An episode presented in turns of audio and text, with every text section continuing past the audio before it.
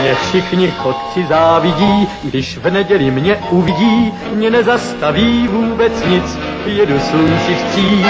Já všude každý koutek znám a pěknou cestu vždycky mám, mě dobrý vítr provází, nic mi neschází. Hello, sziasztok, üdvözlök mindenkit, én András vagyok, ez pedig a Tuna című podcast sorozatunknak a 8. adása. Műsorvezető kollégám ezen a héten Lóri. Sziasztok! Gáspár. Hey. Zoli. Hello. És Ádám. Egyenesen Prágából vétel. Vettem a mikrofont, aztán kimentem a Dunához, igen. Homokzsákpakolás közben jelentkezel? Na. De éppen úszok az árral, aztán... Ja, értem. Jó, hát ez valóban egy történelmi pillanat a podcastnek. Lehet, hogy nem mondat közben kéne inni. A mai témánk az egyetlen egy darab film, az a címe, hogy A Tégla, angolul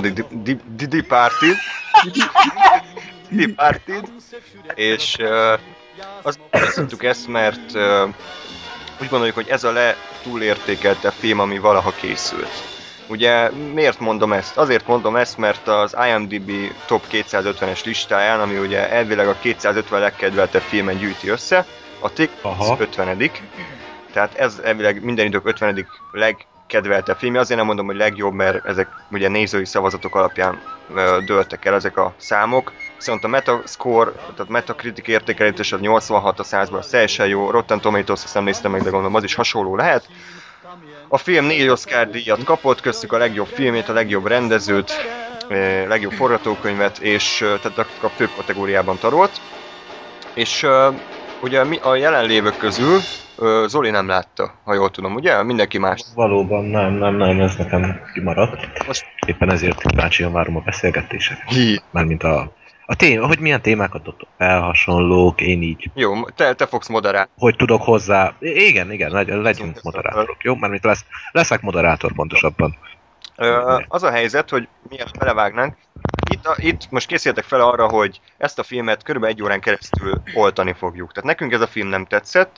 Úgy gondoljuk, hogy ez nem csak a oszkáros filmek közül, vagy a top 250-es filmek közül szerepelt le, hanem úgy amúgy önmagában véve sem egy túlzottan erős alkotás.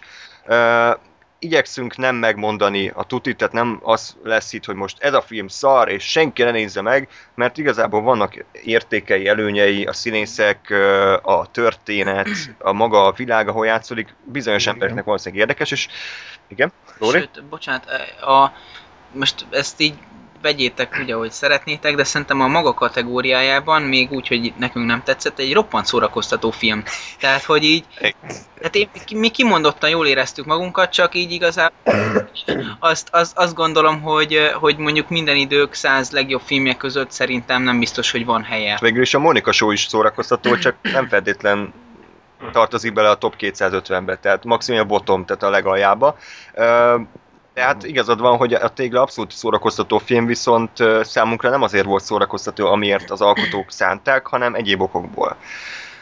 Nos, srácok, arra kérek titeket, hogy egyesével menjünk végig mindenkin, hogy milyen elvárásokkal ült le a film elé, milyen gondolatai támadtak közben, és összességében mit gondol arról, hogy a Tégla, miért értünk egyet abban, hogy ez a film iszonyatosan túlértékelt, és nem értjük, hogy tetszett ennyi embernek, és hogy nem veszik észre azokat az egyértelmű és nyilvánvaló hibákat, amiket mi észrevettünk. Lóri? Hát minden esetre én eleve kezdeném Ádámnál és Évánál. Roppantú büszke vagyok arra, hogy... Van ezt... Éva nevezetű podcast műsorvezető? Jaj, de szarult, úristen. Erre inkább jobban teszed. Szóval roppantú büszke vagyok arra, hogyha jól tudom, akkor ezt a filmet én hoztam be, így köreinkbe. Azzal, hogy unatkoztam otthon, és akkor hát minden idők 100 legjobb filmjei között, IMDb szerint, hát akkor válogassunk, és akkor hát mondjuk a Tégla szimpatikusnak tűnt, letöltöttem, és Andrással úgy... Megvásároltad, akartam mondani. Igen, nyilván megvásároltam, persze, ezt... Elmentél Martin Scorseséhez is. Megvettem a DVD-t. Nem, eredeti filmtekercset kihozták, és saját kitőterembe felítottad, mármint hogy a tekercset. Minden pontosan így történt. Szóval Andrással megnéztük ezt a filmet, és már akkor kiderült az első megnézés alkalmával, hogy nem ilyenre számítottunk. Úgyhogy... Ez diplomatikus volt, bocsánat, alapofázok. Úgyhogy ebből az lett, hogy összecsődítettük a társaság aprójács nagyját, és némi alkohol fogyasztása mellett újra megnéztük, majd... És újra, és újra. Majd igen, majd ugyanezt megint csak megismételtük, úgyhogy... Ez kimondottan jó, és társaságok számára szerintem maximálisan szórakoztató filmkategóriába sorolható alkotás. Úgyhogy én azt gondolom, hogy ezt szigorúan mondjuk társaságoknak piázós estékre tudnám javasolni. Egy nagyon, nagyon korrekt film a maga kategóriájában, szerintem én most már bocsánat, tehát így hogy mondjam, elég kívülállóként, mint a filmhez szakértő emberek közül, ez nagyon... Kicsit belezavarodtunk, igen? De... Jó, mindegy, de én a meglehetősen elrontott filmek kategóriájába sorolnám, de ennek ellenére szerintem maximálisan szórakoztató. Hogyha nem úgy néz az ember, hogy ez mennyire jó, hanem úgy, hogy ez milyen vicces, mert mennyire nem jó. Igen, sodródni kell az árral, és akkor szerintem tök jó filmélmény. Amúgy hozzátenném azt is, hogy a köreinken kívül, amikor beszélgettem az emberekkel a tégláról, mindig olyan véleményekkel találkoztam, hogy hú basszus, ez milyen jó film, milyen jó szövevényes, meg stb. És valamiért csak nekünk tűnt fel, hogy miért történnek ilyen dolgok, és még nem akarok belemenni, majd később kivesézzük. Persze, részletesen.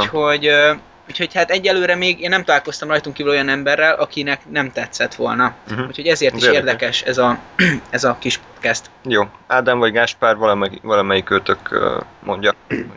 Én még pihenek. Jó. Gáspár? Akkor mondom, én hát kezdem azzal, hogy legelőször akkor láttam ezt a filmet, amikor éppen Oscart nyert. Tehát nagy...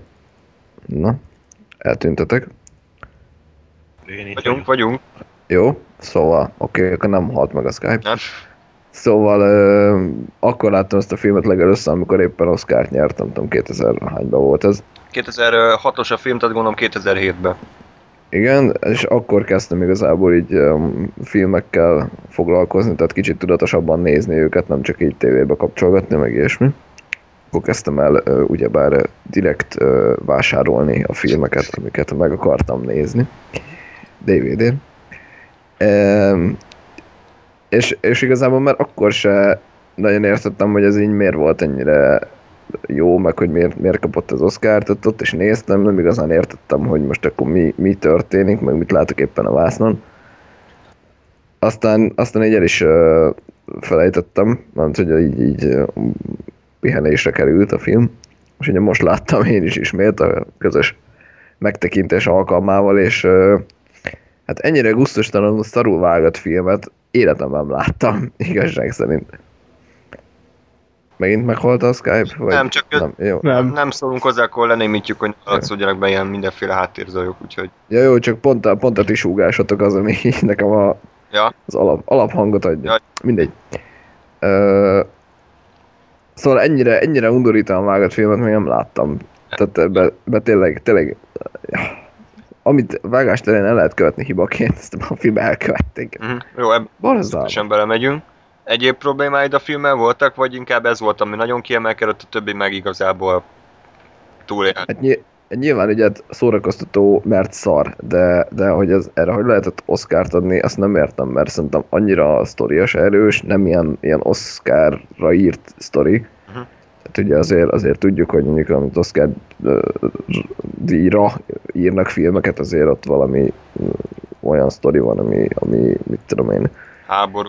Kényes kérdéseket, vagy ilyen éppen aktuális társadalmi dolgokat feszegethet úgy, ahogy, tehát azért ezek nem szoktak annyira nagyon komoly filmek lenni, de azért valami ilyen általános tematika szokott lenni, itt ugye nem volt, tehát ez egy ilyen, nem tudom, akciókrimi, bűnügyi akármi, és így ennyi. Szóval nem értem, hogy ez miért gondolták úgy, hogy ez egy jó film. Ádám? Én is akkor láttam, amikor volt ez a közös, hogy Lóri mondta, hogy létezik ez a film, és akkor meg kéne néznünk együtt. Hát én úgy álltam hozzá, hogy mégiscsak így nem értettem, hogy ez vagy lehet rossz, hogyha tényleg ilyen felkapott, meg ennyi jó színész van benne, meg Martin Scorsese rendezi, de hát óriási csalódás Meg ugye mondtátok, hogy ez remake, tehát mondtátok, az elején említettétek, hogy a sztoria ilyen meg olyan, de ez ugye nem eredeti, hanem ez már egy hongkongi, igen. Szigorúan piszkos ügyek ez a címe, és annak egyébként van második és harmadik része is, azokat még nem láttuk. Én az elsőt láttam. És hát ez így fura, mert mondtad, hogy a karaktereknél is voltak csúszások, hogy itt az amerikainál többet használtak, mint kellett volna, meg mindegy, szóval nem tudok igazán pozitívat mondani a film, mert borzasztó a zene, az egész rendezés, akkor ahogy Gáspár mondta, a vágások, kurva szarul van megrendezve a film, hogyha nem csak úgy úszok az árral, hogy igen, jön, és akkor mondja a szöveget a DiCaprio, meg a Jack Nicholson, meg a többiek, hanem tehát logikátlan dolgok vannak benne. De ezekre úgyis ki fogunk térni, úgyhogy ebben nem megyek bele. Szóval borzasztó, de nagyon jót lehet rajta röhögni. Hogyha úgy álltak hozzá, vagy úgy áll hozzá az ember. Hát igen, a film az összességében engem azért lepett meg, mert úgy van megrendezve, mintha ez egy ilyen friss főiskolás kis csávónak az első filmje lenne, aki még nem igazán érti, hogy mitől lesz jó egy film, hogy tud feszültséget teremteni, hogyan tudja a történetet megfelelően elmesélni, hogy kell a színészét vezetni. Tehát úgy gondolom, hogy ez a film egyrészt zavaros volt, a történetből semmit nem lehetett érteni, mert annyira iszonyat gyorsan hadarták el a legfontosabb információkat, és annyira jellegtelen részeknek szenteltek iszonyatosan hosszú időt, hogy azt nem lehetett egyszerűen nyomon követni. A film 2,5 órás, és én mondjuk meg is éreztem a hosszát, tehát azért nem egy pillanat alatt megy el az a játékidő. Tömény a film, senkivel nem tudsz azonosulni, a színészi játék Jack Nicholson részéről iszonyatosan rossz. A vágás, ahogy ti is mondtátok, az arra nincs szó, hogy mennyire okádék. Tehát, hogy nem elég, hogy semmiféle, tehát nem rád bele a történetbe, nem tudsz egyetlen egy jelenetet sem kielvezni, mert már megyünk rögtön a következőre, sőt, mire feleszmész, már azóta volt 2 jelenet. A zene, az ilyen rossz zenehasználatot én még filmben soha nem hallottam, tehát amikor tényleg arról is majd hoztam ilyen hanganyagokat, hangklippeket a filmből, és amikor megy egy jelenet, és közben hátul valami okádós ének, azt nem értem, hogy az Istenbe gondolták komolyan. És az egész film számomra olyan volt, mint egy trailer. Ugyanúgy volt vágva. Voltak a jelenetek, minden jelenet volt kb. 15 másodperc hosszú, a végén volt valaki vagy nagyot nézett, vagy volt valami iszonyat cool beszólás, és menjünk tovább is. És a zene is ugye folyamatosan szólt, nem volt az, hogy egy jelenet, egy zene, hanem mint egy zene ment mondjuk 4 órán keresztül, tök mindegy, hogy éppen az alatt volt akciójelenet, vagy éppen ketten beszélnek egy asztal körül, ugyanaz a gitártengetéses lószar szólt, és így tényleg a filmben egyszerűen nagyítóval kell keresni a pozitívumokat, és ez azért vagyok ennyire meglepve ezen, mert Martin Scorsese azért a ma élő rendezők közül mindig az egyik legjobb, és nem arról van szó, hogy elvesztette volna a tehetséget, mert például ezután rendezte a Hugót, a leleményes Hugót, ami szerintem egy tök jó film volt. Nem volt az se egy világmegváltás, de ehhez képest azért ez egy mestermű. A Vihar-sziget is szerintem egyébként jó volt. Igen, a Vihar-sziget is, és azért nem értem, hogy ez, mert ez egy film plusz, tehát ez egy hálózat TV színvonal, annyi a különbség, hogy jó színészek vannak benne, és az alaptörténete az szerintem elég érdekes. Igen, és hogy a kamerát nem a kukába halázták elő, mint a Budapest TV, meg a hasonló. Tehát, hogy meg ennyi, de egyébként tényleg az epizódok nagyon rosszul vannak például felosztva, tehát emlékezzetek vissza, hogy ilyen fél perc, meg egy perces jelenetek vannak is, ugye párhuzamos lenne a sztori, hogy van egy X, meg egy Y, és akkor hogy azok hogy változnak, meg hogyan alakulnak. De nem tudsz velük azonosulni, mert nem hagy elég időt, és ugrál ide-oda, meg nincs is arányban, tehát a DiCaprioval szerintem többet foglalkoztak, mint a Matt Damonnal, de mindegy, rendezés az egész, és szörny. Tehát a színészek azok mindent megtettek, Jack Nicholson ugye Jack Nicholsont játszott, mint mindig, és a végére így elfáradtak, meg hát az egész sztori, meg Mark Wahlberg, meg mindent, tehát szörny az... Igen, igazából, bocsánat, az a durva, hogy Andris mondtad, hogy olyan, mint egy ilyen első filmes rendező lenne. Én pont azt néztem, hogy körülbelül olyan hibákat követnek el a vágásba, amit így nagyjából a nem tudom, filmfőiskola, filmkészítés egy kurzus első óráján rögtön azután, hogy körbe megy a tanár, hogy kit hogy hívnak, azzal kezdenek, hogy na akkor így nem vágunk. És így az összes ilyen benne volt a filmben, hogy így nem vágunk. Tehát én ezért néztem, hogy hogy nem az, hogy így kicsit rossz volt a vágás, meg mit tudom én, néha rosszul volt ütemezve, hanem effektíve ilyen első éves hibák voltak benne. Lehet, hogy a filmnek az az üzenete, hogy ne rendezz filmet. És ezt kell keresni a filmen belül, hogy mik azok a képi utalások, amik erre... Ez nagyon kacifántos, de... Valójában ez egy antifilm. Aha. Direkt lett ilyen. Lehet, hogy ez a művészi értéke, csak mi nem értjük. Lehet, szerintem mi vagyunk akik. Nem mindegy, azért haladjuk. Itt lehetünk, kell változni, hogy megértsük. Hát ezt nem öldök, ha megvan hozzám, figyelj. Bocsánat, ne szaladjunk ennyire előre. Valaki össze tudná foglalni, aki esetleg a hallgatók közül nem látta a filmet, hogy miről szól a tégla? Egy ilyen 5-6 mondatban, hogy mi az alapszituáció, és hogy igaz. Van kettő tábor, ugye a rendőrség, meg a maffia, és a két oldalról van egy-egy ember, aki beépül a másik szervezetbe, és ennek a két embernek a beépülését, és hogy ott hogyan próbál a másik oldalnak a vezetője tanácsaira egy jobban befurakodni, és a végén pedig ugye ezek találkoznak a történet szempontjából, és akkor hogy abban mi lesz. Szerintem így ennyi. Aha, hát igen, annyit, hogy a rendőr, aki beépül az ír maffiába, azt a Leonardo DiCaprio alakítja, a nevére nem emlékszem, tehát szerintem a színészek nevén hívjuk a karaktereket. Aki a maffiából épül a rendőrségre, az pedig a Matt Damon játsza. A többi szereplők, ugye a Jack Nicholson alakítja a maffia vezért, és a rendőrségben pedig a Martin Sheen van, ő a főnök, aki minden szar munkát végezte. Akkor az Alec Baldwin meg a Mark Wahlberg, de vicces egyébként, hogy igen, a Martin Sheen a nagy főnök, és akkor ő motozza meg a másikat, meg ő szedi össze a papírokat, meg... ő fénymásról, tehát... mindent ő csinál, csak így azt is rosszul, mert ugye a vágás... Nem, ő gyakorlatilag egy csoda ember, mert ő minden vágásban teleportál. Tehát... Igen, az... vagy egy helyben pörög. Szóló film, mert a Jack Nicholson a cigijét egyik vágásról a másikra, úgy ejtenek ki szavakat, hogy nem mozog a szájuk, tehát lehet, hogy ez ilyen szuperhősökről szóló film, és azért van ennyi hiba benne. De ezek nem is hibák, hanem direkt vannak a történet.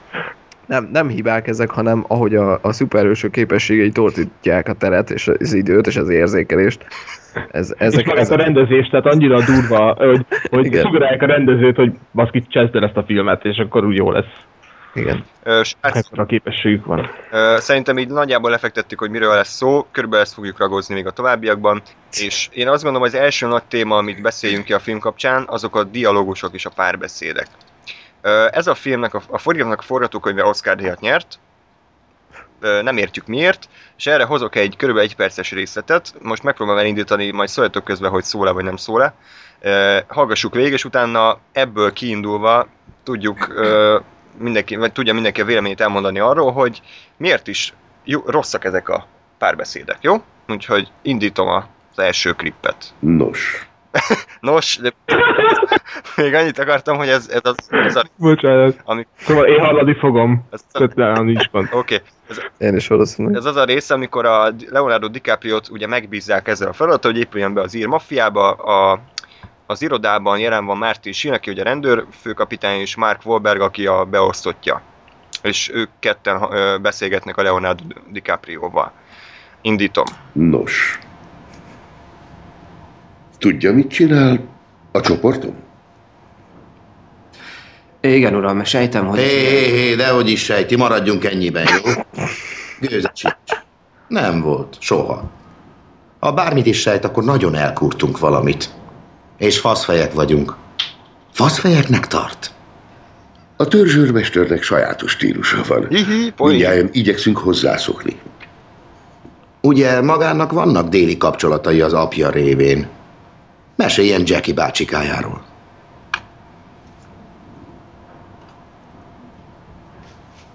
Jackie bácsi meleg burkolóként dolgozott. A bácsi piti bookmaker volt és csapos a veterán klubban.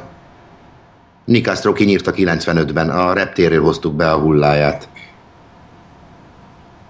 Így igaz. Voltam a temetésén. Szép. Zárt koporsó? Igen, uram. És az elit suliban, ahonnan végül kirúgták, mert egy székkel leütött egy tornata. Mondta, hogy meg a nagybátyja. Na, ennyi volt a klip. Szépen ötött egy tortanárt, ez mindannyiunk életével megtörtént. Srácok, két kérdésem van hozzátok. Egy, ki beszél így? Melyik földi ember beszél úgy, mint a alább hallott klipben a szereplők? A második kérdésem pedig inkább az, hogy lehet ennél szarabbul karaktereknek az életét elmesélni? Tehát, hogy lehet ennél fosabb módon lefektetni azt, hogy a DiCaprio honnan jött, hogy mit tudom én, kik a szülei mit csináltak, meg hogy ő miért akar rendőr lenni. Tehát gyakorlatilag nem az van, hogy a történet folyamán derülnek ki a részletek, hanem Mark Wahlberg elmondja annak az embernek, aki tudja magáról, hogy mi történt van, és a Mark Wahlberg elmondja neki.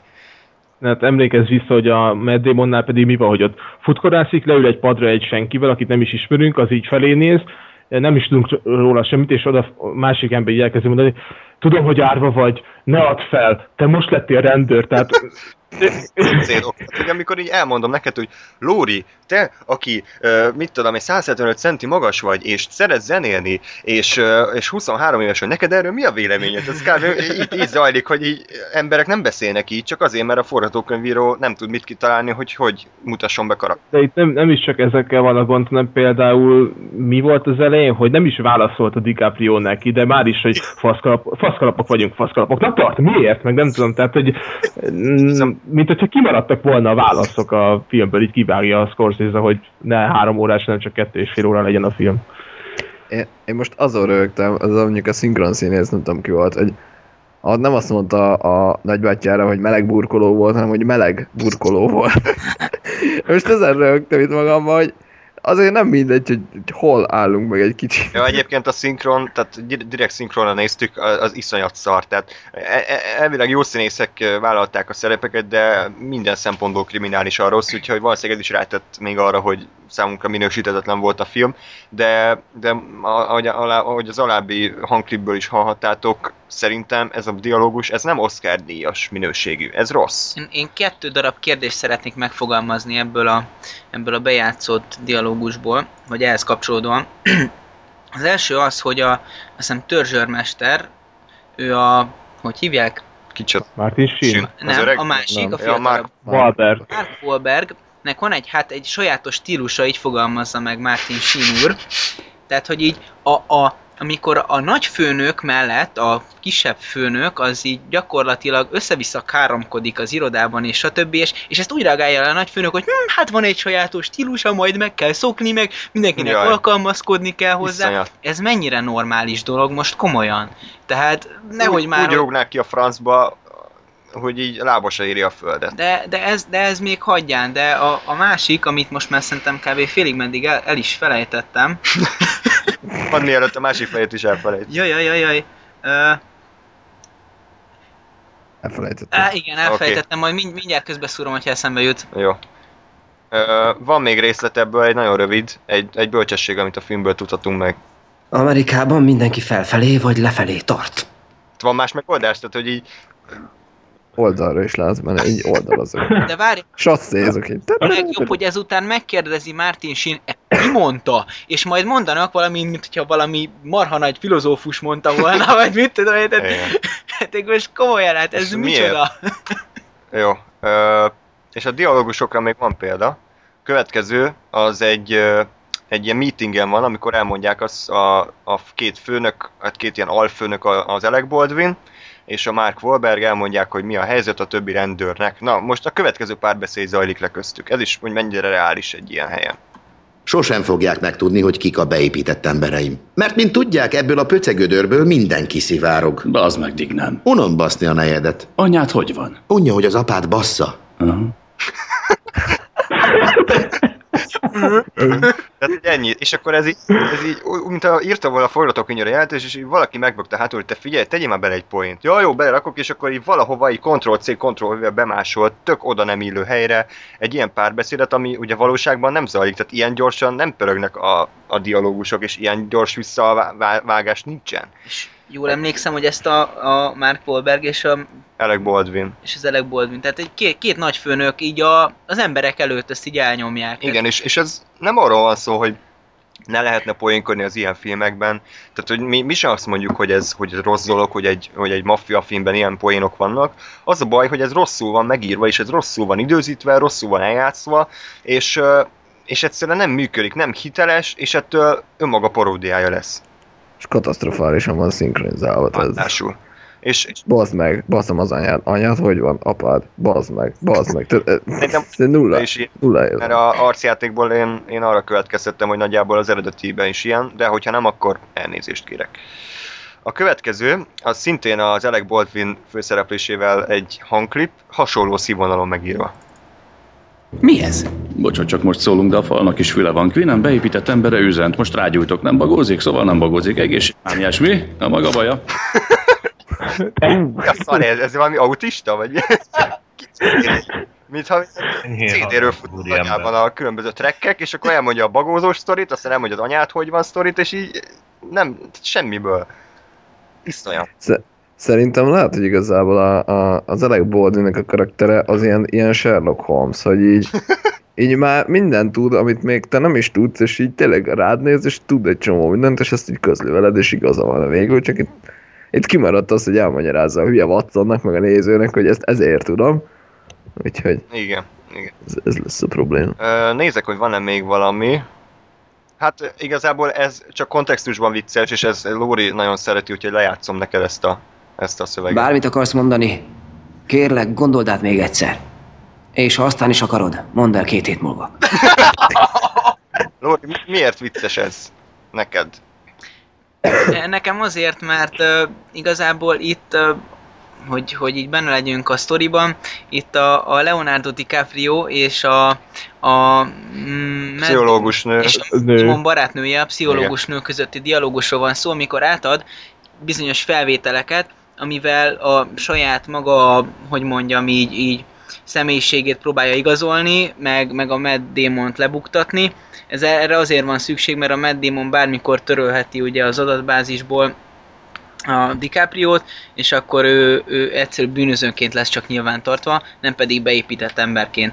Na most időközben, mivel a sztori szerint a DiCapriót leültették, hogy ne legyen feltűnő a maffiának, ezért be is utalták a szabadulás után egy pszichológus nőhöz, aki történetesen a Matt Damonnak a barátnője. Bocsánat, a legrosszabb pszichológus, aki valaha élt. Ilyen szarabb pszichológust én meg nem... Igen, tehát így 3 mondat után simán helyet cserélhettek volna, mert olyan kérdések hangoztak el, hogy... De simán felcserélődött a két karakter. De mivel kiderül a filmből ez a nagyon fontos információ, hogy Matt Damonnak nem működik jól a szerszáma, ezért...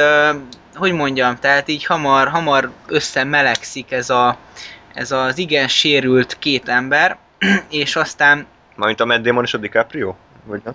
Nem.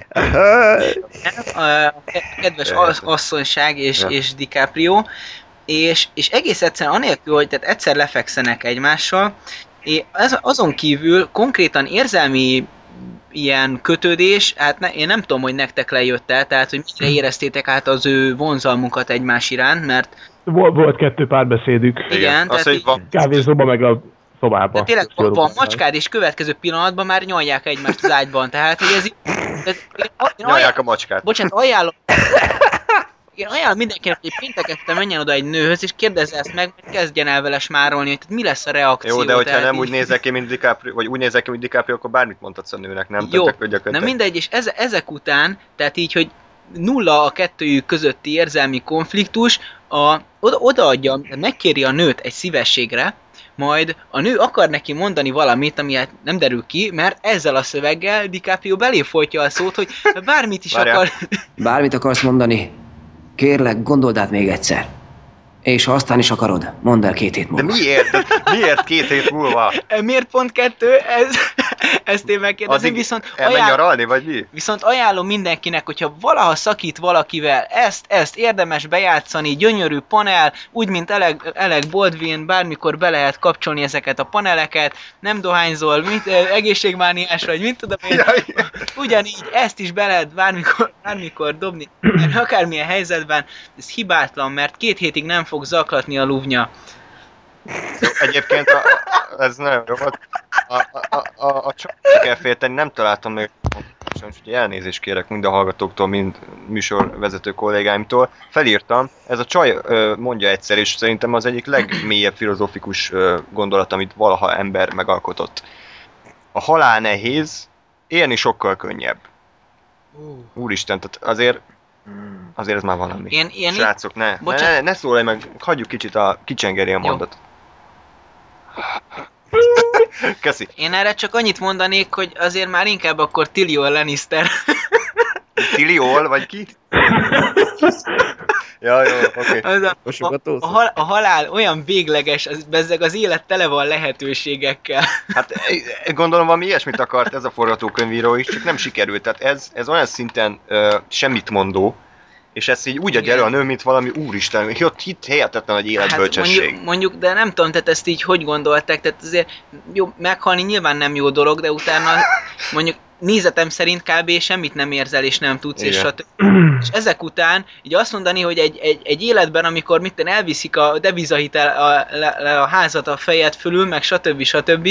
Nyilván sokkal könnyebb élni, mint meghalni, tehát... Nem, ez nincs átgondolva, tehát ez iszonyat. De ez... Meg én így szeretnék gyorsan egy közbevágni, hogy nem csak a párbeszédekkel, mert persze most voltak példák, hogy borzasztó, de a nőnek a karaktere, most egy spoiler lesz, de szerintem azt nyugodtan mondhatom, hogy ennél a résznél, amikor ez a 2 hét múlvás baromság van, akkor van szó arról, hogy az egyetlen bizonyítékot, ami a Matt Damon ellen van, a nőnek odaadja a DiCaprio, és a nő ezt meghallgatja, kiderül, hogy ugye a párja az gonosz, yeah. És nem csinál a bizonyítékkal semmit, bezárkózik a szobába, és ott hagyja a bizonyítékot, bármit csinálhatna vele a Matt Damon. Matt Damon pedig megtudta így, hogy kitől kapta meg a csaj, mert az elmondta, hogy a DiCapriótól, és akkor ugye így találkoznak ketten. De ezt a DiCaprio által amúgy is megtudta volna, hogy, mert a DiCaprio úgy is akart vele találkozni. Tehát ergo a csajnak nem volt értelme, mert az előző időszakból pedig nem fejlődött se a Matt Damon, se a DiCaprio a csaj mellett, tehát semmit, tehát beszélgettek ilyen filozófikus szövegeket, és azon kívül pedig nem volt a történet szerepét nézve a nőnek ereje, és ki is lehetett volna írni az egészet a szarba. Ha valaki megnézi ezt a filmet még egyszer, akkor ügyeljen erre, hogy annak a nőnek nincs is semmi értelme, hogy miért lenne benne a film, mert nem viszi tovább a cselekményt sehova. Várjál, azért legyünk korrektek, hogyha jól emlékszem, akkor viszont a DiCaprio csinált felvételt, tehát volt másolat arról a bizonyítékról, ő csak lehelyezte a nőnél, hogyha bármi történik vele, akkor ott is meglegyen. Tehát azért neki is volt a kezében ebből a bizonyítékból.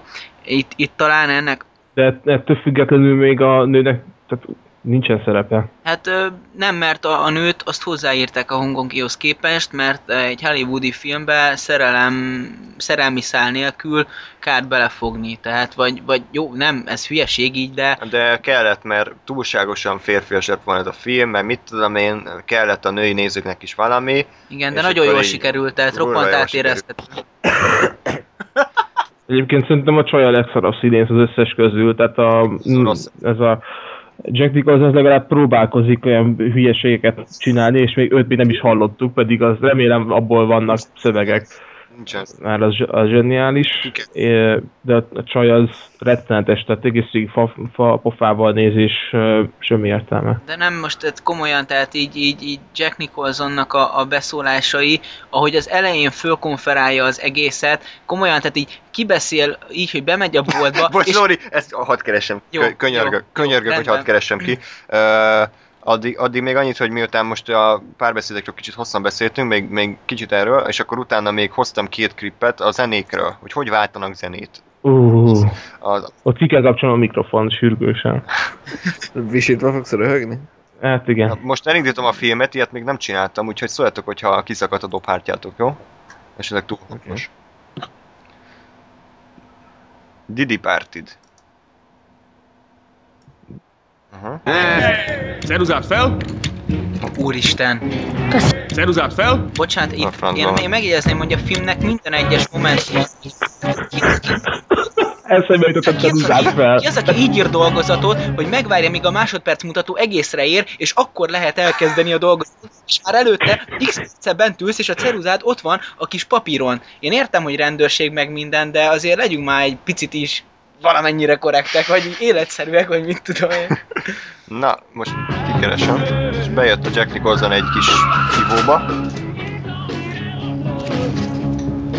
Vén, ne kelljen még egyszer ide jönnöm ezért. Ígérem, többször nem fordul elő. A kis Kármen lassan nővé cseperedik. Büszke lehetsz rá. Én közben nézem a filmet, és iszonyat. Erről még nem beszéltünk, hogy így hogy néz ki Jack Nicholson. Hogy néz ez ki? Mondd csak, Kármen, menstruálsz már? A kemény főleg ilyeneket. Nagyon. Mondd csak, Kármen, menstruálsz már, tehát így... Tudom, hogy szétszedtem a filmet, bocsánat.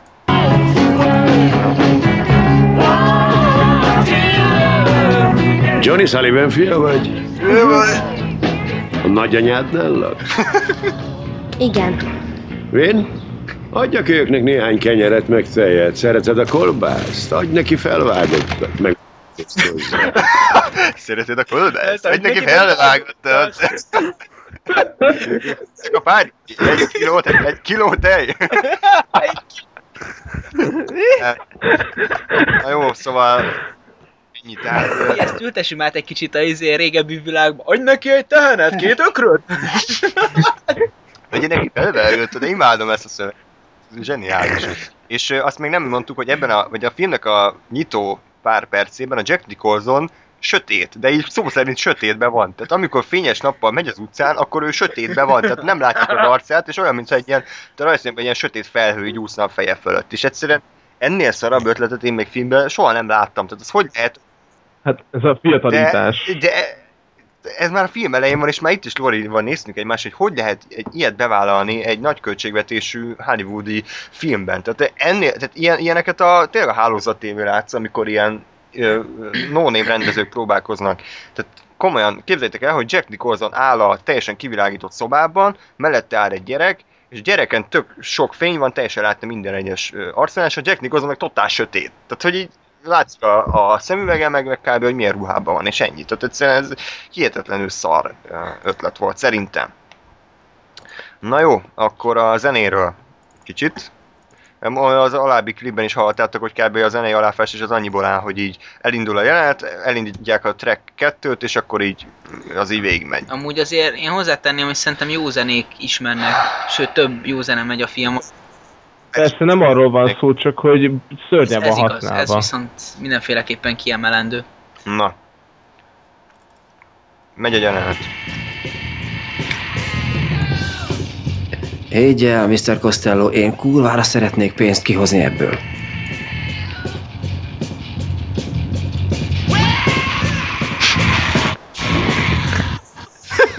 Tehát, hogy... Bimasz vagy. Tehát megy a jelenet, és közben okádik valaki hátul a vécét. Bár, és a legjobb, hogy egy ilyen luxus szállodának a legfelső szintjén ülnek egy szobában. És semmi rádió meg tévé nem megy körülött, mert hogyha mondjuk egy kocsmában lennének, akkor megértem, de mindig steril helyen vannak, tehát amikor a pszichológus nővel beszélget, akkor is valami barom zene van, tehát nem bírja ki Scorsese, hogy ne rakjon alá valami zenét a párbeszédek közé. Arról nem is beszélve, hogy a pszichológus nő, miközben beszélnek, az egy ilyen 20 percig tart, és televágnak kb. 4 epizódot a beszélgetés közben, és akkor még mindig rávágunk, hogy még mindig tart a beszélgetés, és már rég nem tudok követni, de ez... Ez egész filmre jellemző, és egész végig ugyanaz a zene ment, akkor is. Akartál valamit mondani? Ja, jó. A másik, az még rövidebb lesz, ennél indul.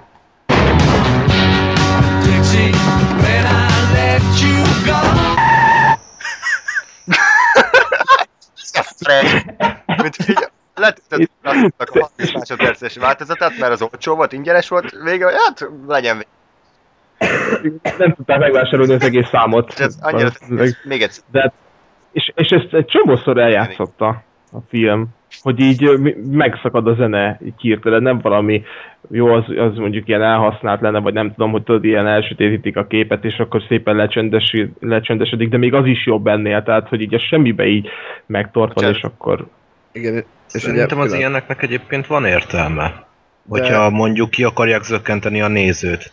De nem vágásokkal van, tehát ez akkor érthető lenne, hogyha mondjuk vágásokkal, mert úgy jó, de vagy valami hirtelen ilyen tényleg hangulatváltás, vagy valamilyen sokkoló kép, vagy bármi, de de megy folyamatosan a jelenet, és akkor valaki kinyitja az ajtót, és vagy a mama kiveszi a szájából a cigit, és akkor van vége a számnak. De tök mindegy, hogy az itt van a szöveg igen. közepén, vagy a sor közepén, akkor is vége van. Egy pillanat. Igen, ugye az a nagy probléma azzal, hogy ahogy mondhatok, hogy a zene, az ugye nem a filmből szól, tehát hogy a filmben lévő karakterek nem hallják ezt a zenét. Tehát nem azzal, hogy tényleg elvágja a film azt a jelenetet, és akkor azért halkul el a zene, mert hirtelen máshol vagyunk, azért tűnik el a zene, mert hirtelen máshol vagyunk. Nem, teljesen ugyanott vagyunk, megy tovább a jelenet, és tényleg annyi, hogy a néni kiveszi a szájából a cigit, és abban a 100 másodpercben, amikor kiveszi, akkor tik elhallgat a zene. Ez annyira gáz, hogy nagyon idiótán néz ki. Lóri? Köszönöm. Bocsánat, hogy csapongok, csak még az ilyen hang és egybeesések kapcsán eszembe jutott az, amikor a Martin Sheen éppen elkapják a mafiózók egy épületnek a tetején, és hát pont jönnek föl, azt hiszem a lépcsőn, vagy a liftből jönnek ki, és pont rágyújt, hogy fiúk, van tüzők, kérdezi nagyon mókásan, és elkezdenek beszélgetni körülbelül 2 mondatban, mire megérkeznek a többiek a lépcsőn, és berúgják az ajtót, miközben ebben a pillanatban verik ki Martin Sheen szájából a cigarettát, és így a cigi kiesésének egy olyan hangja van, mint amikor egy ajtót berúgnak. ez annyira komikusan hangzik, tehát hogy így... Annyira ügyetlen az egész, hogy így nem... Nagyon, nagyon kínos, és nem lehet komolyan venni emiatt. És bocsánat, tehát így már megint csapongok, de még egy kép nagyon erősen él a fejemben, amikor Jack Nicholson teljesen elborul, és vörös fényben szórja a kokaint a ripancaira, és így szívja a kokain. És közben megy az opera zenet. És már nem is tudom, hogy mit mond, de...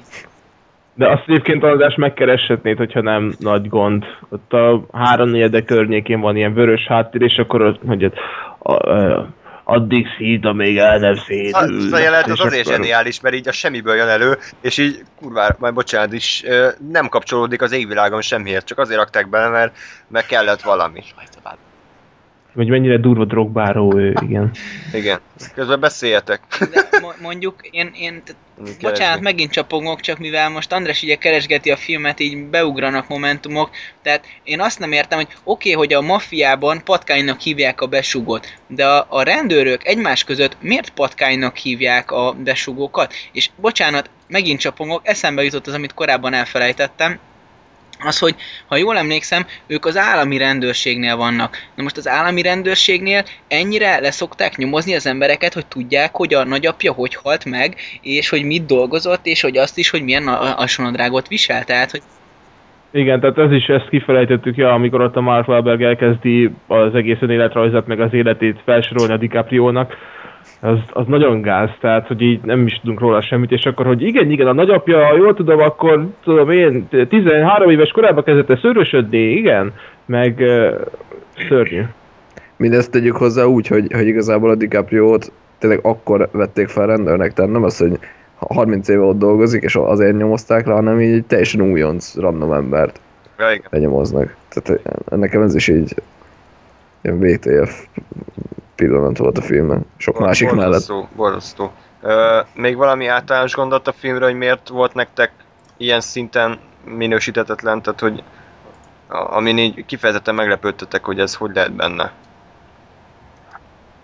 Hát az egész. Inkább tényleg mik voltak azok a megoldások, hogy így mint amikor a bolondos dallamokban a végén, hogy így hoppá, hát vége lett, és akkor így bezúmolt, tudod, így ilyen fekete lesz a kép, és akkor csak egy ilyen kis kör látszódik az emberekből, hogy akkor hoppá, vége van, és ő tű, és egy csomó ilyen, vagy nem csomó, de azért mennyi 2 vagy 3 volt ebben a filmben. Annyi, hogy sem értem el, hogy miért csak annyi van, tehát akkor vagy legyen sok, vagy ne legyen sem ennyi, de így... Igen, és úgyhogy nem is passzol semmilyen zenéhez, meg tehát így simán belövi a 7. percbe, és semmi nem történt még. Amúgy az egész filmnek a felvezetője kb. fél óra, azt tehát annyira... A 18. percén írják ki, hogy milyen filmet nézünk, érted? Na, addig így... egy az egyben, mint a trailer, tehát hogy az 18 perces trailer. A borzasztó sűrűek ott a vágások, és nagyon tényleg csapong össze-vissza, hogy ilyen másfél percek egy-egy szál, és nem...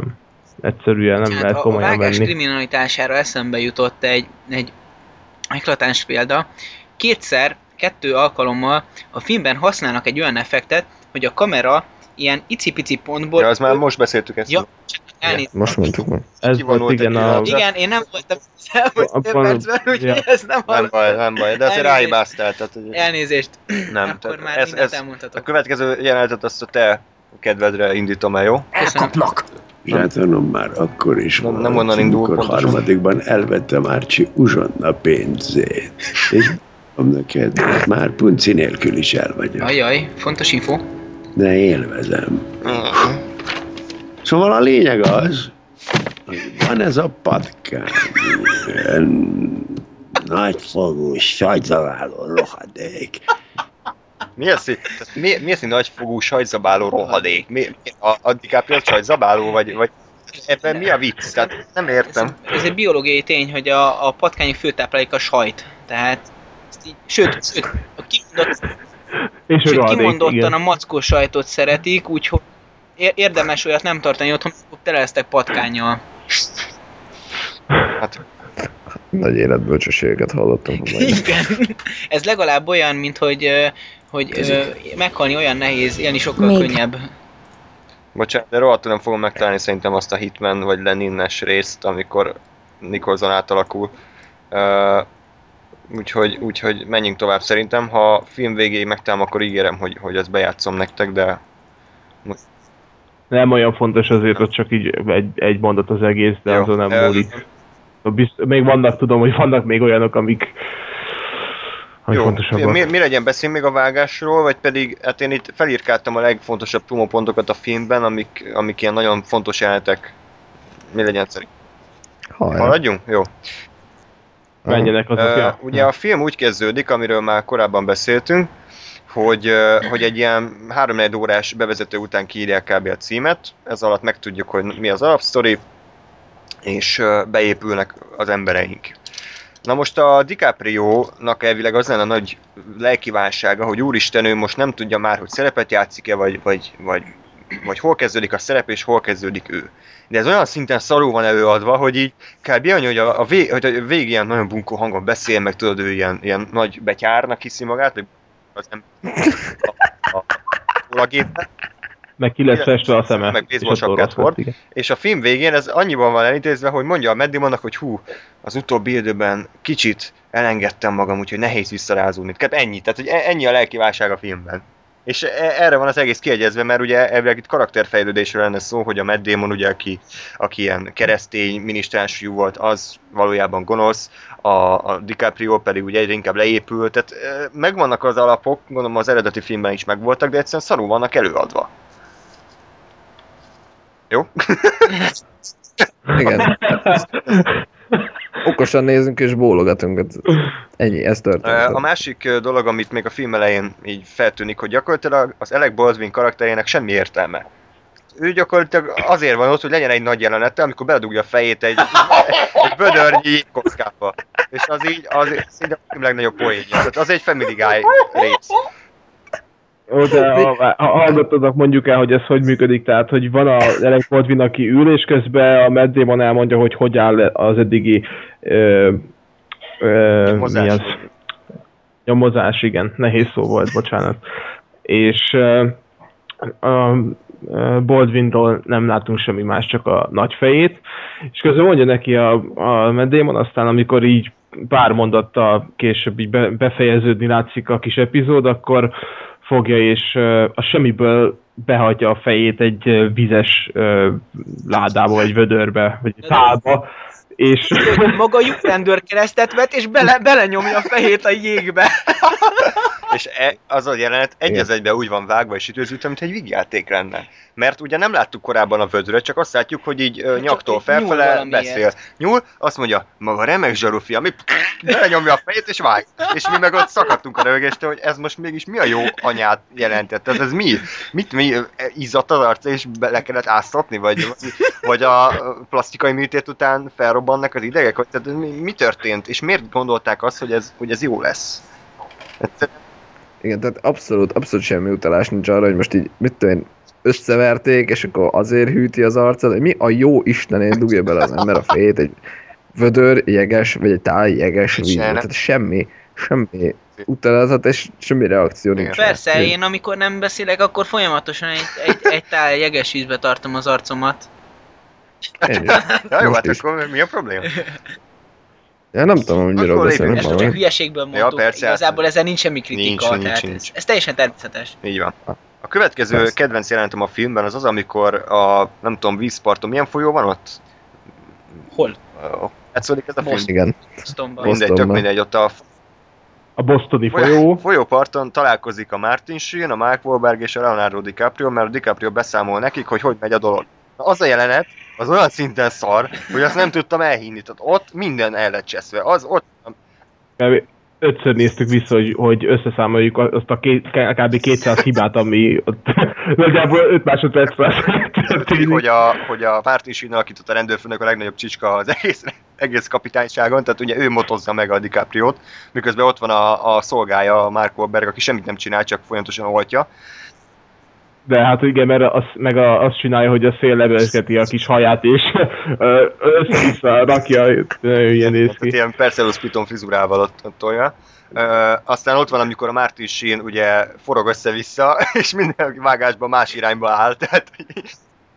Hát de ott látszik, hogy szerencsétlen Martin Sheen lehajol a motozás után, fel kell, és tiszta vörös az arca, és mindjárt valami idegrohamot kap a színész, és akkor látszik, hogy jó, akkor ebből vége, és akkor a következőnél, amikor már úgy lett vége ennek, hogy elkezdett fordulni, következő képnél pedig mondták neki, hogy jó, akkor forduljál, most már nem vörös az arca, mert tudom, már egy év múlva előtt a forgatás, és már rendbe jött, szóval olyan szarul forgatta a következő vágásnál, hogy annyira látszódik, hogy leszarták ezt a filmet, nem tudom. Igen, és abba volt még, amikor a Mark Wahlberg nagyon mondta, hogy te rohadék, és felírtam a pontos szöveget, te csak egy puhapöcsük szarvázi vagy.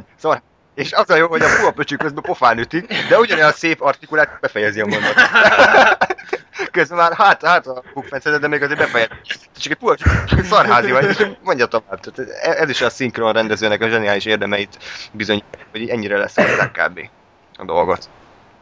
Na, erre a jelenetre nagyon oda érdemes figyelni, közben megtaláltam, hogy időben mikor van a Lenin jelent, úgyhogy azt mindenképpen még bejátszom. És még ami iszonyatosan jó, az az akciójelenet. Az az akciójelenet, amikor a rendőrök rajta ütnek a... Jaj, Ádám átadom a terepet. Nagy finálé. Nem is emlékszem. Ott olyan megoldások vannak, hogy ez valami hihetetlen.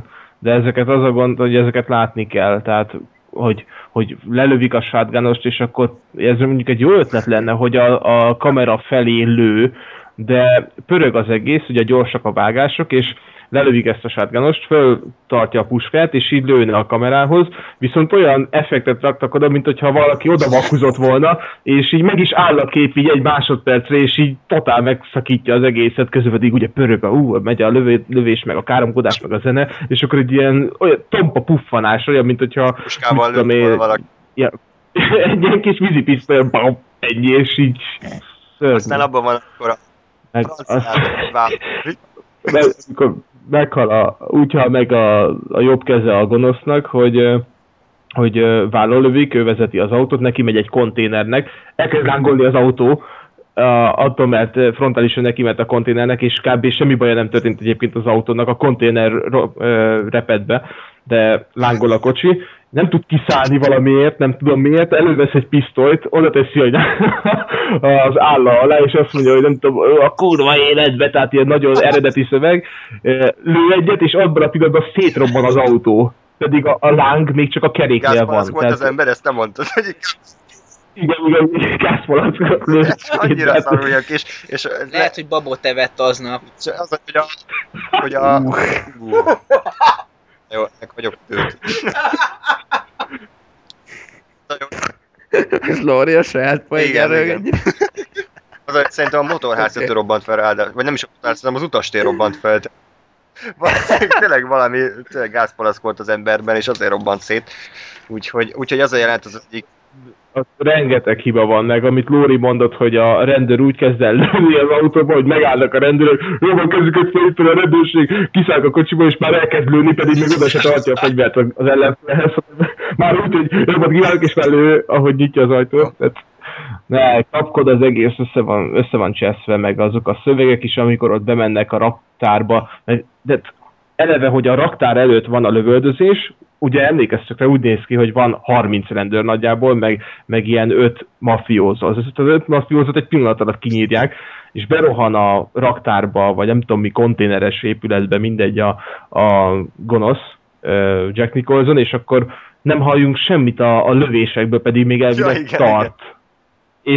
És nem mennek utána, pedig látják, hogy odafut be, és ott még lejátszódik egy ilyen 5 perces jelenet, és nem megy be senki. Nem, a film az szétesett, tehát az első felén még úgy tartani tudta magát, de a második felébe egyszerűen már egy képtelenség volt nyomon követni az eseményeket, mindenbe bele lehetett kötni, annyira szarul volt vágva, rendezve, eljátszva, de amúgy megtaláltam azt a jelentet, amikor Leninné változik, nem biztos, hogy így hangban is ugyannyira ütős, mint képben, de azért lejátszom, hát ha...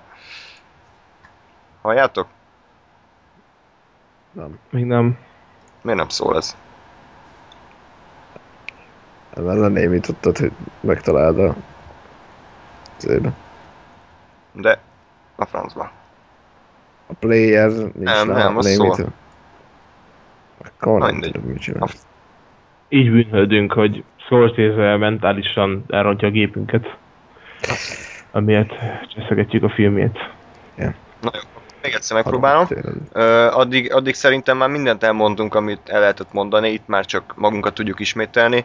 Össze tudnátok foglalni pár mondatban, hogy akkor összességében mit gondoltok erről a filmről, és hát mit gondoltok erről a filmről?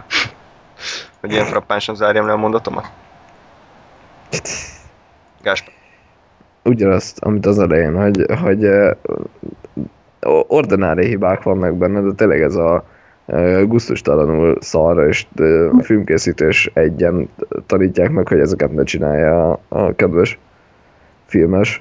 Viszont tehát emiatt egyáltalán nem értem, hogy ez miért jó film. Meg egyébként nem tudom, számomra a történet is tényleg egy ilyen egy mondatba összefoglalható, hogy tényleg vannak a mafiózók, vannak a rendőrök, és egy rendőr mafiózó közé épül be, egy mafiózó meg a rendőrök közé, kész.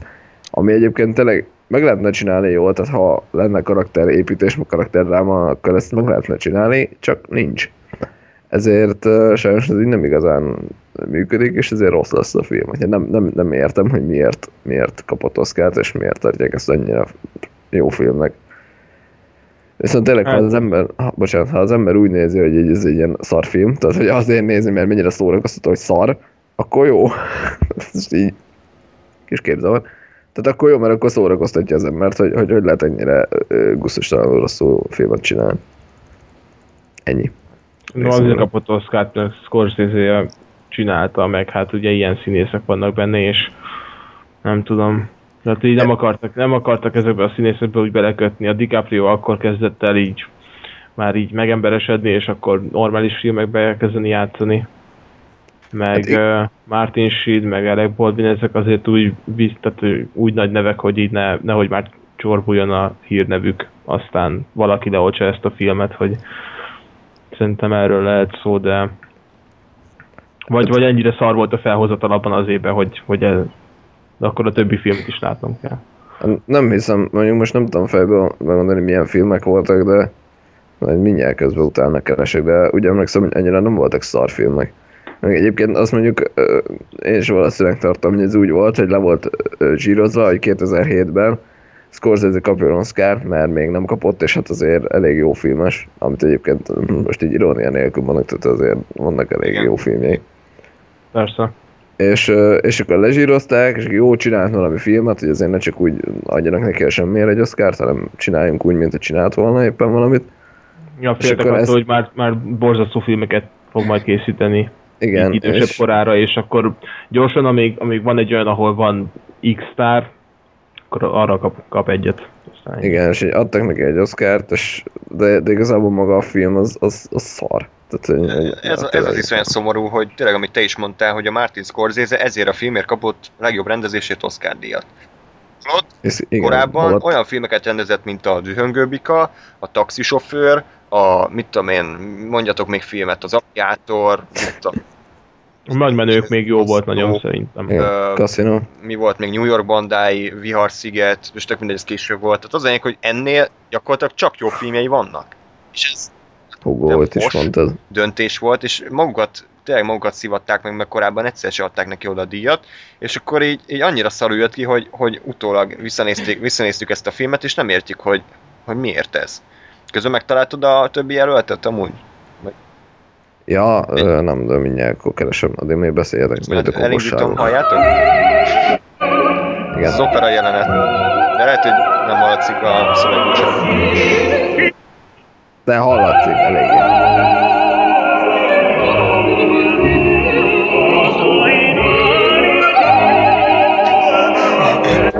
Most fontos, hogy két nővel van, mennyire menő. És vörös, nem szép. De már nem szereti a puncikat, csak úgy csinálja. Kokain. Kokain? Úristen. Ez kokszöld.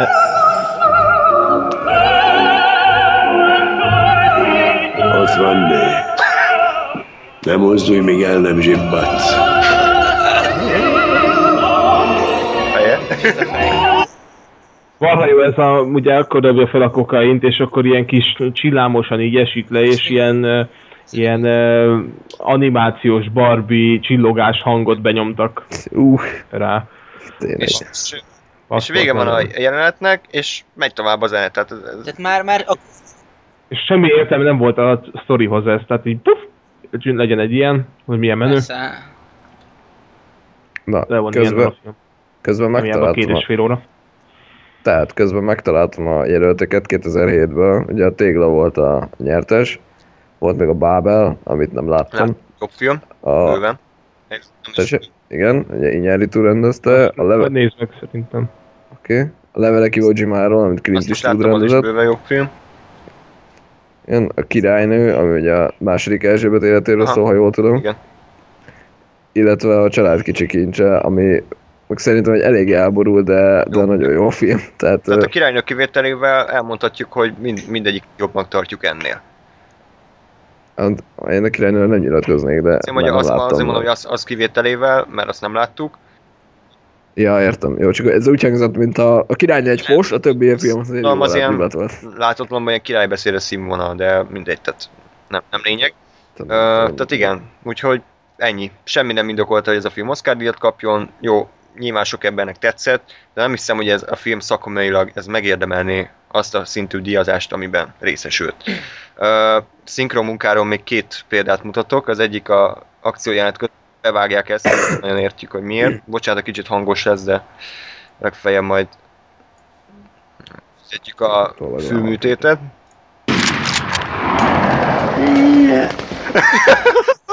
Ez a vinnyogás, ez a Jack Nicholson volt. Az keresem a másik. És elkezd futni, ez volt az erőgyűjtés. Hol van az hányás, Lóri? Hát az itt, mindjárt csörög a telefon. Jó, most felrobbant a gázpalack ember. Igen, most a... Most a következőt látjuk, hogy Jack Nicholson hívja Matt Damont, és találkoznak a raktárban. És ugye igen, sérült. Igen, itt már egy kicsit vérzik. Na. És jöhet. Te FBI informátor vagy? Végig átvertél engem!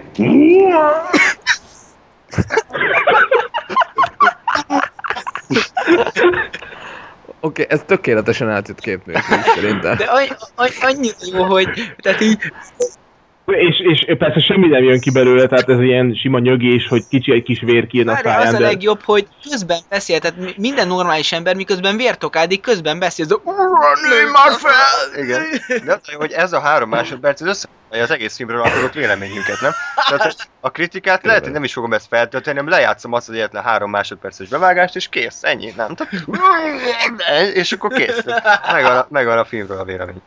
Na jó, nem komolyra fordítva, én azt gondolom, hogy ez a film nem minősíthetetlenül rossz, viszont nem értem, hogy ezzel a sztárgárdával, ezzel az alaptörténettel, ezzel a rendezővel, ennyi pénzzel, hogy lehetett ilyen szinten elbaltázott filmet létrehozni.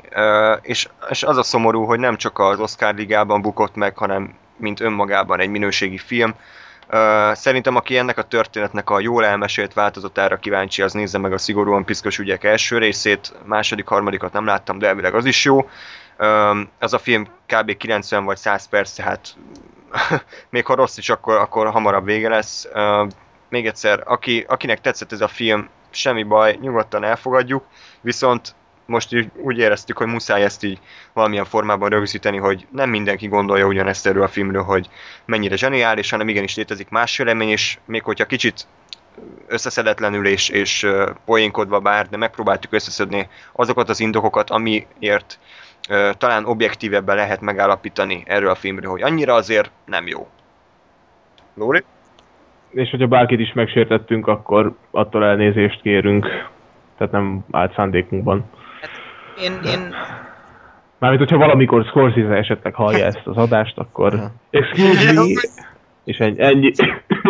Megtanul magyarul csak azért, hogy meghallgassam mifikázás. Hogy? Ezért fog megtanulni magyarul, hogy megérthesse ezt a podcastet. Tehát nyilván így fog történni. Mindegy, az a lényeg, hogy tehát a művészet, és azért ide tartozik a filmművészet is, ez egy szubjektív dolog, tehát így igazából...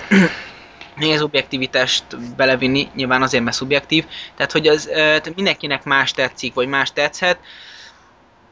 Én mint filmes világtól kívülálló egyén azt gondolom, hogy mindezzel együtt, tehát szerintem nem jó film már, mint olyan szempontból, hogy tehát én is látok benne hibákat, és azért az mondjuk, hogyha már nekem föltűnik, és én aztán azért tudok mentegetni, meg tudok úgy hozzáállni a filmekhez, hogy ez azért nem kell mindenféleképpen annyira, hogy mondjam, megfelelni a szakmának minden szempontból, hanem lehet időnként hibákat elkövetni, de legyen élvezhető. Azért nekem is voltak ilyen eléggé durván kikészítő jelenetek, tehát ez a fejem a jégben, stb. Tehát emberek, ezt miért? Tehát ez hogyha ha most komolyan mondom, akkor ez az emberiség elleni bűncselekmény, ahogy a Puzsér mondaná, de ezt fogjuk fel szerintem viccként, én így gondolom, és azt mondom, hogy üljünk össze, mint minden fél évben egyszer, vegyünk rengeteg sört meg bort, ígyunk és nézzük meg, mert hibátlan, tehát ez egy élvezhető és szórakoztató film, hogyha poénként nézzük, hogyha meg komoly Jan, akkor pedig, hát hogy mondjam, igen erős kérdőjelek állnak a film mellett. Én ezt gondolom erről. Jó, egyébként a hibák nem amiatt figyeltünk fel a hibákra, mert azokat kerestük. Nyilván egy idő után feltűntek, de én ezt úgy gondolom, hogyha egy film nem szólít meg semmilyen szinten, 20 perc volt a felvezető, és az alatt a 20 perc alatt én el tudtam dönteni, hogy ez a film, ez nekem nem fog tetszeni, ez a film valószínűleg szar lesz. És nem azért... kerestem már az elején a hibákat, úristen, mivel tudok belekötni, meg jaj, annyira szar lesz ez a film, hanem úgy jártam hozzá, hogy tényleg Oscar-díj, Scorsese, Nicholson, szeretem ezeket a színészeket, meglátjuk milyen lesz, és egyszerűen elveszített engem a film, mint nézőt, és ezután jött az a rész, amikor elkezdtünk poénkodni ezen a patkányos monológon, meg tényleg a fejét belevágja a vödörbe, ezekben a részekben, és hogyha a hallgatók között valaki ilyesmit érzi magán, hogy a film abszolút hidegen hagyja, akkor mi azt tanácsoljuk, hogy kezdjen el hibákat keresni, mert az van. Tehát a vágás, tényleg a legfontosabb vágás, az kriminálisan rossz. Úgyhogy a filmről ez lenne a végszavunk, hogyha még nincs hozzáfűzni valótok. Nincs. Ezt azért választottuk most ezt a filmet, nem tudom, adás elején elmondtam, de ha igen, akkor elnézést, hogyha még egyszer, hogy valószínűleg a következő podcast az egy tematikus adás lesz, és az lesz a cím, hogy a legtúlértékeltebb filmünk. Kilőltem, hogy Martin Scorsese véletlenül. Tényleg a pszichológus csaj. A legtúlértékeltebb filmek. Mindenki szépen hoz egy listát azokról a filmekről, amikor azt tartja, hogy szerinte ezek túl sok figyelmet érdemeltek, vagy túl sok filmet kapt. Na jó, már nem tudok beszélni teljesen. Megpróbálom harmadik csapó, aztán utána vedd át kérlek, tehát túl sok figyelmet kaptak, túlságosan sok dicsérő kritika érte őket. És ez is hasonlóképpen lesz, saját véleményt közlünk, nem kell senkinek megsértődni, és utána egy kicsit így egalizáljuk a dolgokat, valószínűleg a legalulértékeltebb filmekről is hozunk egy adást nektek. Nos, srácok, köszönöm szépen, hogy így ennyien összegyűltünk, most maximum létszámmal. Bocsánat, én nagyon kíváncsi vagyok Zolinak a véleményére, hogy meggyőztünk, hogy ez egy nem jó film. Hát őszintén szóval végül is igen. Én attól még meg fogom nézni, nyilván. Nekem. Szóval ezt ajánlásnak is fel lehet fogni, és egyben igen, véres kritikának is. Úgyhogy szerintem igen, meggyőztetek, mondjuk így akkor. Tök egy időpontot, és felszerelkezünk rengeteg piával, és ismételten megnézve együtt. Kétszeres lassításba. Én bármikor vevő vagyok, tehát jó társasággal, akármikor. Jó, de akkor még időbe vedd meg. Mit, a filmet, vagy a piz... Igen, a filmet. Már megrendelt az eredeti tekercseket. Rendezői változatot létszi, 6 órás. 6,5. Helyes. Vágatlanul minden nyersanyagot esetleg. Hogy mi? Kiszivárog. Bazd meg, dignám. Unom baszni a nejedet. Anyád hogy van? Mondja, hogy az apád bassza. Jó. Szerintem itt... Meg kell jegyeznem, hogy ez óriási véletlen, és csak most akadtam rá, de ez hihetetlen, ijesztő nekem legalábbis, hogy Mark Wahlberg pont ma 42 éves. Úgyhogy ezzel nagyon szépen tisztelektünk előtte, Márki előtt, hogy milyen szuper filmben vették. És amúgy simán lehet, hogy ha elkészül a Tigra 2, mert ugye van anyag, akkor ő lesz a főszereplő, mert na mindegy, nem akarunk spoilerezni, de a film vége arra enged következtetni. Én akarom, tehát hogy az én az ő kalandjait akarom, hogy így... Úristen, az nagyon van. Ez olyan, mint Dick Cheney a Family Guy alapján, tehát így... Szombeléd, igen, kb. Ez lenne még. Az ő kalandjait nézem, hogy ő nyit egy külön rendőrkapitányságot, és mindenki, aki terül, az... Itt egy rendőrkapitány. Na, mondjuk azt mondom, hogy már most jobb filmet írtunk, mint amit a Téglára összehoztak, de hát se baj.